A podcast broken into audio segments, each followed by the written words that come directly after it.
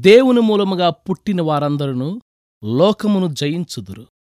లోకమును జయించిన విజయము మన విశ్వాసమే. ఒకటో యోహాను పత్రిక ఐదవ అధ్యాయం నాలుగవ వచనం. మనం జాగ్రత్త పడకుండా ఉంటే మన దారిలో ప్రతి మలుపులోనూ మన విజయాన్ని మనశ్శాంతిని దోచుకునేదేదో ఒకటి ఎదురవుతూనే ఉంటుంది. దేవుని పిల్లల్ని తప్పుదారి పట్టించి నాశనం చేసే వ్యవహారాన్ని ఇంకా సైతాను విరమించుకోలేదు.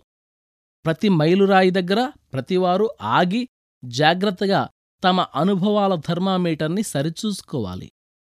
ఉష్ణోగ్రత తగినంతగా ఉందో లేదోనని. కొన్నిసార్లు అపజయపు కోరల్లో నుంచి కూడా విజయాన్ని చేజిక్కించుకోవడం సాధ్యమే. చెయ్యవలసిందేమిటంటే సరిగ్గా అవసరమైన సమయంలో మన విశ్వాస ధ్వజాన్ని పైకెత్తడమే. విశ్వాసం ఎలాంటి పరిస్థితినైనా మార్చేయగలదు.